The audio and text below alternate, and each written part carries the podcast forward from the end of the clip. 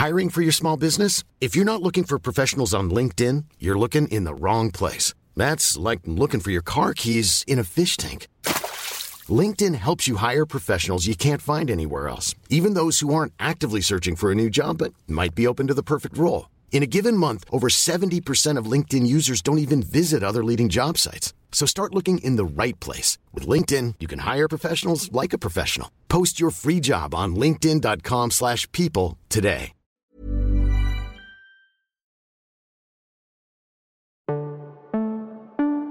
Controversy brewing over what's available to read at the library. A library in Jamestown Township is in danger of closing permanently. It stems from a controversy over books that represent the LGBTQ plus community. Any normal human being knows that this kind of garbage doesn't belong with children. Members of a far right extremist group showed up to a children's event at a county library. Several school districts across Colorado and the Denver Public Library are dealing with unspecified threats this week.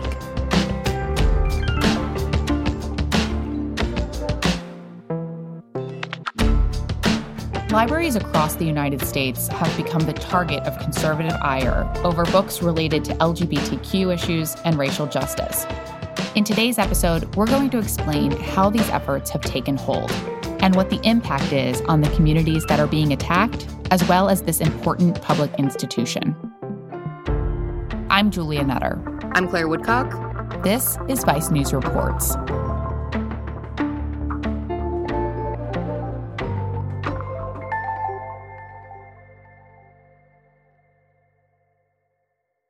Claire, it's so good to have you on the show. Thank you so much for being here.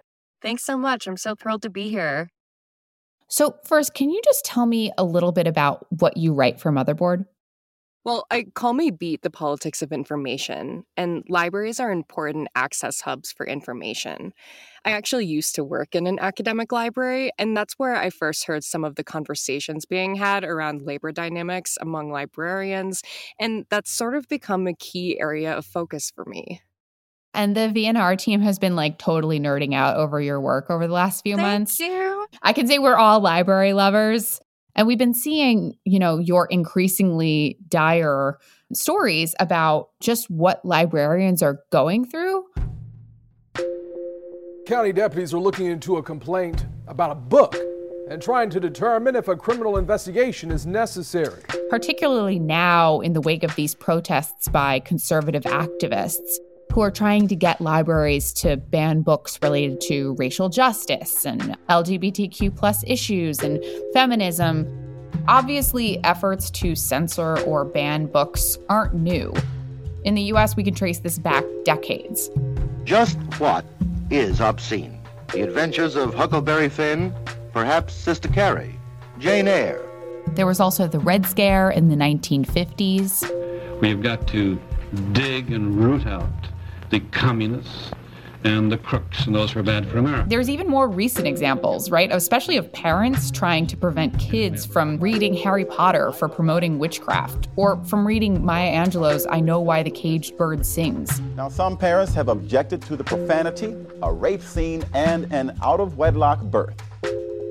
I mean, in a way, efforts to censor or ban books, it's almost an American tradition.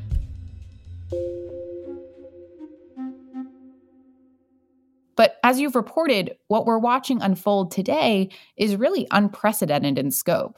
So, can you just explain how we got back here? Sure. So I think one event that really just encapsulates this whole phenomenon began last year in Jamestown Township, Michigan.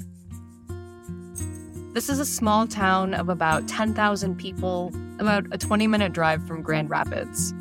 So, uh, my family has been there since uh, 1915. This is Connor Cook.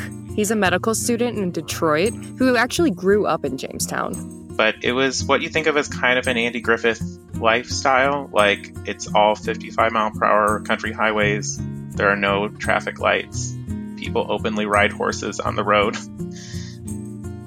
Growing up in Jamestown is just biding your time till you leave. At least it feels that way. So, this part of Michigan is largely populated by descendants of Dutch American settlers and has deep Christian roots.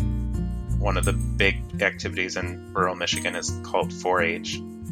It's like where kids learn agricultural skills, crafting skills, raise animals to win prizes at the fair. Then there are sports, and that's it. For Connor growing up, his choice of activity was going to the library, the Patmos Library. When I walk into Patmos Library as a gay kid from Jamestown, you feel safe for kids who don't want to be bullied in the locker room and whose parents don't have land to raise a cow on. That is where you spend your summer. And so I would just hang out with the five library grandmas all summer. The Patmos Library is a converted old railroad station. Like many local libraries, it also hosts a bunch of free events like story time for toddlers twice a week, puppet shows, showings of Finding Dory or Jaws. There's also a teen board game night. Right, so not exactly the kind of place that I'd expect to be front row center in a Vice News piece. Right, but that changed last year in November 2021. That's when one of the Patmos Library's patrons filled out what's called a material reconsideration form. What's that? It's basically a one pager that you can fill out to say to the librarians, hey, I see you have this on your shelves, and I'd like you to move it to a different location or remove it entirely. Filling out this form jumpstarts a process in which the library's board of trustees can decide whether it's going to accept or deny the request. Okay, so what was the book? So, the book in question is actually this really great young adult graphic novel called Genderqueer, a memoir. It's by an author named Maia Kobabe. Kobabe goes by A M eir pronouns. And the book describes eir, non binary, and asexual identities. This is a really popular book. It was published in 2019 and it won the American Library Association's prestigious Alex Award, which is for books geared towards young adults. That said, it also has become a source of some controversy. Dozens of people pack a Harlem High School board meeting Monday night where some parents demand the book called Genderqueer be removed from library shelves. The book is a graphic novel depicting the author's journey of gender identity and sexual orientation. The major concerns here are the imagery in the book. There are adult topics discussed. However, the imagery itself does contain explicit content. I have a hard time when you're putting such controversial pornographic material in a library that's paid for by us. It's not the main focus of the book, but parents around the country protested it for its illustrations of masturbation and of oral sex. The American Library Association says it's the most challenged book of 2021. But it was at Patmos when the patron filed the material reconsideration form.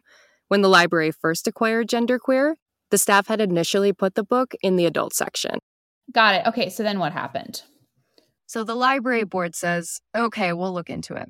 They decide to put it behind the desk for the time being, but then the library starts getting more requests to take down more books, mainly graphic novels that include mentions of sex, or specifically, same sex kissing. Connor wasn't necessarily surprised by the uproar in his hometown. Jamestown, Michigan would have to be described as lacking any acceptance in any form of LGBTQ people in any way. It's not allowed. By the spring, things start getting personal. The Patmos library director says she's harassed at work and online. Someone calls her a pedophile, and she quits.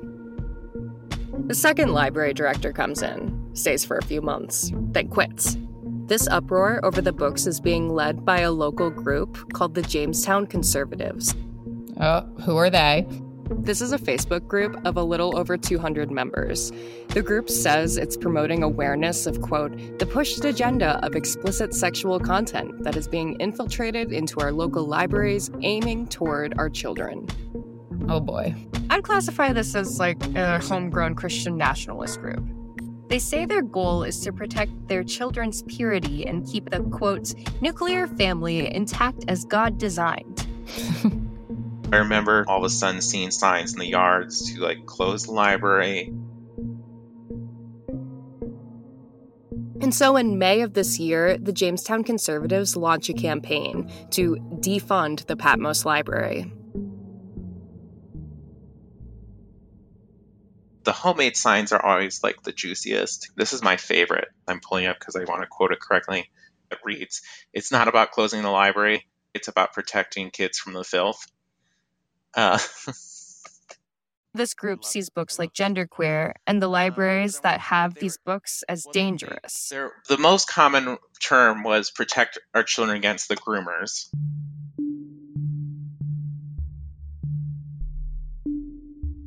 Claire, how was it that voters were even able to do this, to say, we won't pay for the library anymore? It's a little wonky, but basically in mm-hmm. Michigan, libraries are mostly funded every 10 years through something called a millage, which means rather than relying on the municipal budget every year, the library is funded by taxpayers as part of their property taxes. And so every decade, voters say, yes, we will fund the library. Jamestown conservatives figured out it was going to be on the ballot this year and then started actively campaigning against it. Keep in mind that we're not really talking about a lot of money there. The millage would have increased property taxes by something like $24 for the average homeowner. And this campaign, it worked. In the August primary, voters in Jamestown decided to defund the library, and then again a couple weeks ago in the midterms. Which means the library is going to have to shut down. Claire, this is such a bizarre story, but it's clear this is not just happening in Michigan, right? No, I mean, what's happening in Jamestown is a version of something that's playing out all over the country. There's really this movement to suppress stories about race and LGBTQ plus people and themes. A potential ban on a book that focuses on gender identity. This is the book that's uh, garnering all the scrutiny. All boys aren't blue. The author says that people misinterpret it as pornography. Groups that track these efforts say that the number of books banned in their school libraries and public libraries have reached record numbers. A recent report from PEN America found there's been an increase in book bans in schools. It says more than 1,600 book titles were banned during the 2021 22 school year. And what I've found in my reporting is that efforts to get rid of these books are not isolated incidents. You can think of what happened in Jamestown as the result of a playbook being followed by groups throughout the country. Earlier this year, the group PEN America put out an extremely meticulous report about how nationwide conservative groups like Moms for Liberty are pushing to have more influence over what kids get to read. And they provide a template for smaller groups to take action. I've seen how this process plays out, particularly in school libraries. Sometimes it's one parent complaining, sometimes it's one school official pointing to a few lines in a book, one resource that's popped up in support of this cause recently is a rating system called BookLooks. It looks kind of like that website Goodreads, but it's basically there to just like warn parents about books they find objectionable for whatever reason. This rating system gives people the ammunition to challenge books at the local level. And some of these groups will even send out tips for how to dig up dirt on teachers and librarians online.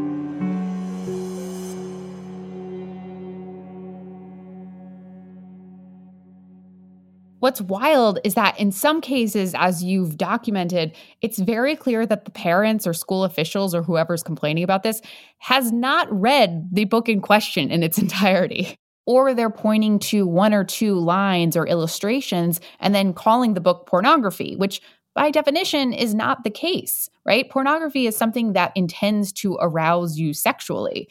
These books, if you read them, they're clearly not intended to do that. Well, and what's interesting is that context is so important when librarians are deciding what books to put on shelves in the first place. This isn't just a matter of opinion. The American Library Association sees this as part of librarians' duty to defend the First Amendment right to access information. It's written into the code of conduct of many public libraries and school libraries that when making these decisions, you have to look at the entirety of the book. For example, in Genderqueer, Yes, there's an oral sex scene, but it's not the main focus of the book. And what's more likely is that the reader will walk away with a better understanding of what it means to be figuring out who you are or what your sexuality is.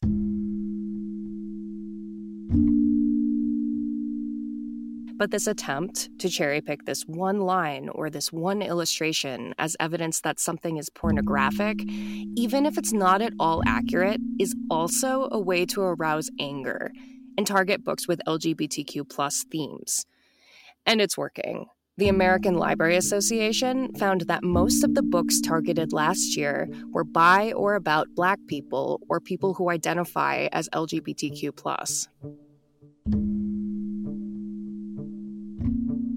Efforts to target these books are having a huge effect, not just on politics, but also on libraries as an institution. And their future, as places where people can safely seek information, is in many places on the line. Who are you to impose your morals on other people's children and tell them what they can and cannot read and what is right and what is wrong? That's after the break. It's that time of the year. Your vacation is coming up. You can already hear the beach waves, feel the warm breeze, relax, and think about work. You really, really want it all to work out while you're away. Monday.com gives you and the team that peace of mind. When all work is on one platform and everyone's in sync, things just flow wherever you are. Tap the banner to go to Monday.com. There's never been a faster or easier way to start your weight loss journey than with PlushCare. PlushCare accepts most insurance plans and gives you online access to board-certified physicians who can prescribe FDA-approved weight loss medications like Wegovy and Zepbound for those who qualify. Take charge of your health and speak with a board-certified physician about a weight loss plan that's right for you. Get started today at plushcare.com slash weight loss. That's plushcare.com slash weight loss. plushcare.com slash weight loss.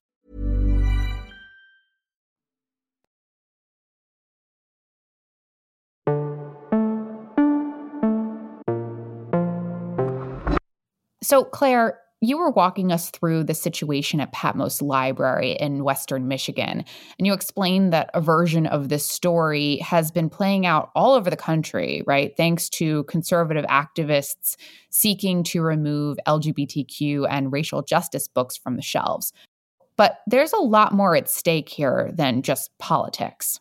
I think the protests against school libraries and public libraries have gained a fair amount of attention over the last couple of years but the impact it's having on librarians has been underreported. First, there's just what's been going on since the pandemic started. During the pandemic, many librarians were among those frontline workers being asked to come in, risk your health, fill in for people who are sick. Librarians tell me their schedules are constantly changing. They're being put in different branches without much notice, and many complain of a lack of communication from leadership, as well as a lack of transparency in the decision making processes that impact them. But then just think about the added stress on their jobs thanks to these protests and backlash against certain books. I've spent the last six months tracking this dynamic. I reported on one situation in Lafayette Parish, Louisiana, where a librarian was nearly run out of her job after she created an LGBTQ plus book display for Pride Month. Who are you to impose your morals on other people's children and tell them what they can and cannot read and what is right and what is wrong? Then, in Vinton, Iowa, earlier this year, Vinton's library will stay closed for the week after the library's only full time employee resigned. Patrons basically began harassing staff members for identifying as LGBTQ. He's the third leader to leave in two years. Enough staff members left that the library couldn't operate. The previous directors left after complaints from the community about the library's display of LGBTQ books and books on President Biden and Vice President Harris. In other situations, libraries are holding events like Drag Queen Story Hours, which are really popular events and usually turn out huge draws. But in multiple cases around the country, members of a far right extremist group showed up to a children's event at a county library yesterday. The Proud Boys have showed up. But parents say it quickly turned chaotic and filled them with fear. And they're doing that on purpose, for sure, to intimidate people. These protests have changed the tenor of library culture, and it's creating this really chilling effect. Librarians I've spoken to this year, they don't want to take the wrong step for fear of losing their jobs. And some are so overwhelmed by it, they're thinking of leaving librarianship entirely.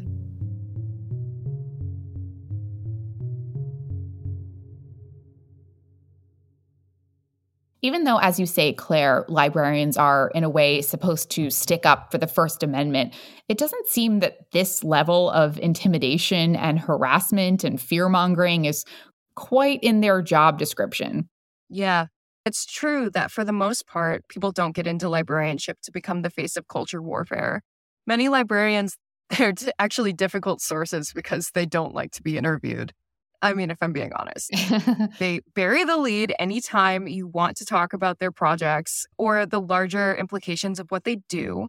And when they do talk to you, it's because they're also trying to double check your sources. of course they are. Uh, which I appreciate. It means I I know that when I talk to them, they are trying to get as close to the truth as you possibly can. Right.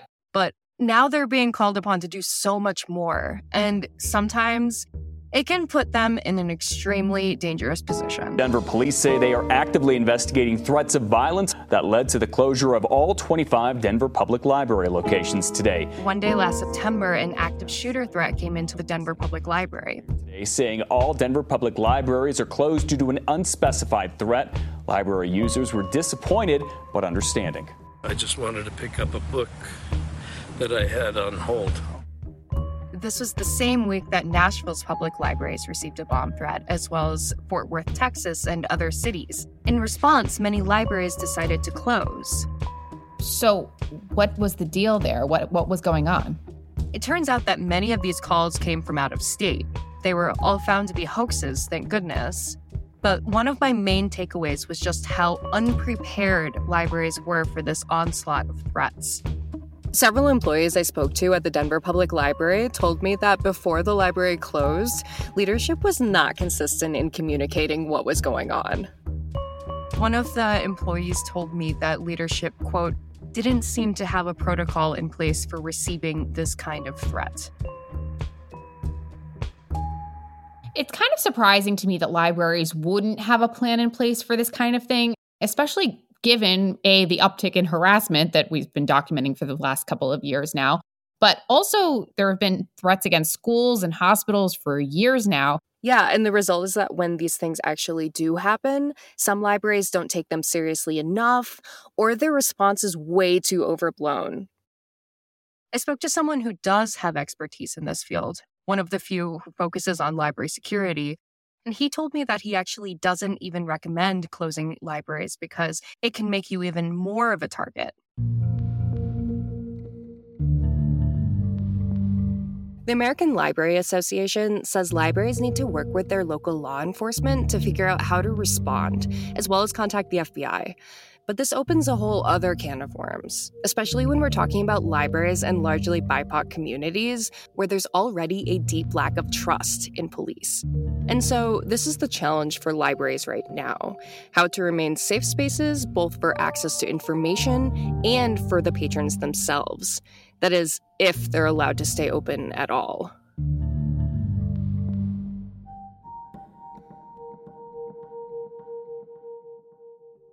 So, libraries are already in a precarious position, and these threats make it that much more difficult for them to function normally.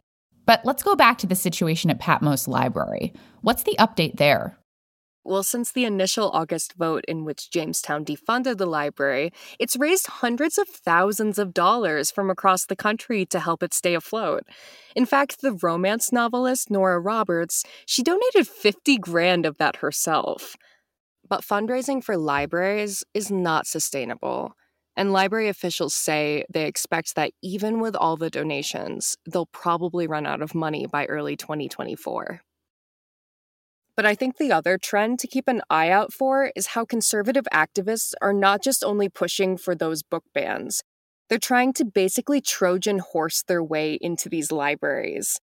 Like during this year's midterm, many conservative activists ran for positions on their local library boards and won. For Connor Cook in Jamestown, it's a warning sign. You don't need to care about the queer kids of Jamestown, Michigan, in the sense that you'll probably never meet us. I will do the caring for you. I am asking you to care for the queer kids in your town. So please check who runs your library. Please find out. It legally has to be online. They have to tell you. You don't own it, but you are responsible for it. So please care.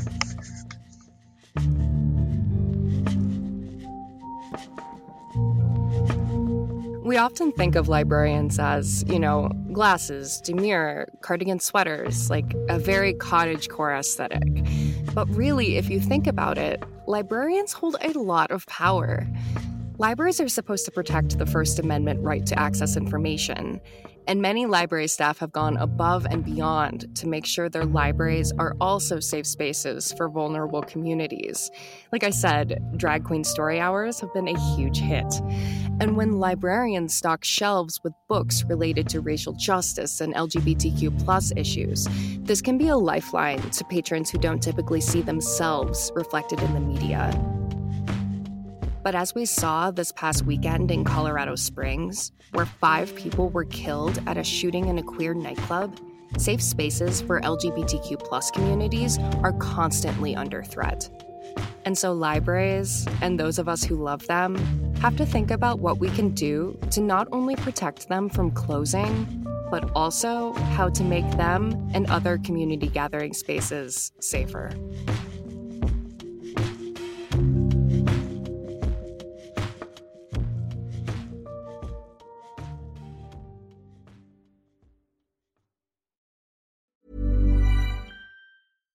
When you make decisions for your company, you look for the no brainers. And if you have a lot of mailing to do, stamps.com is the ultimate no brainer. It streamlines your processes to make your business more efficient, which makes you less busy.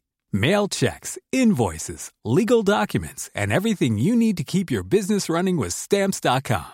Seamlessly connect with every major marketplace and shopping cart. Schedule package pickups and see your cheapest and fastest shipping options from different carriers with rates up to 89% off USPS and UPS rates. And with the stamps.com mobile app, you can take care of mailing and shipping wherever you are. Make the same no-brainer decision as over 1 million other businesses with stamps.com. Sign up with code program for a 4-week trial plus free postage and a free digital scale. No long-term commitments or contracts. That's stamps.com. Code program.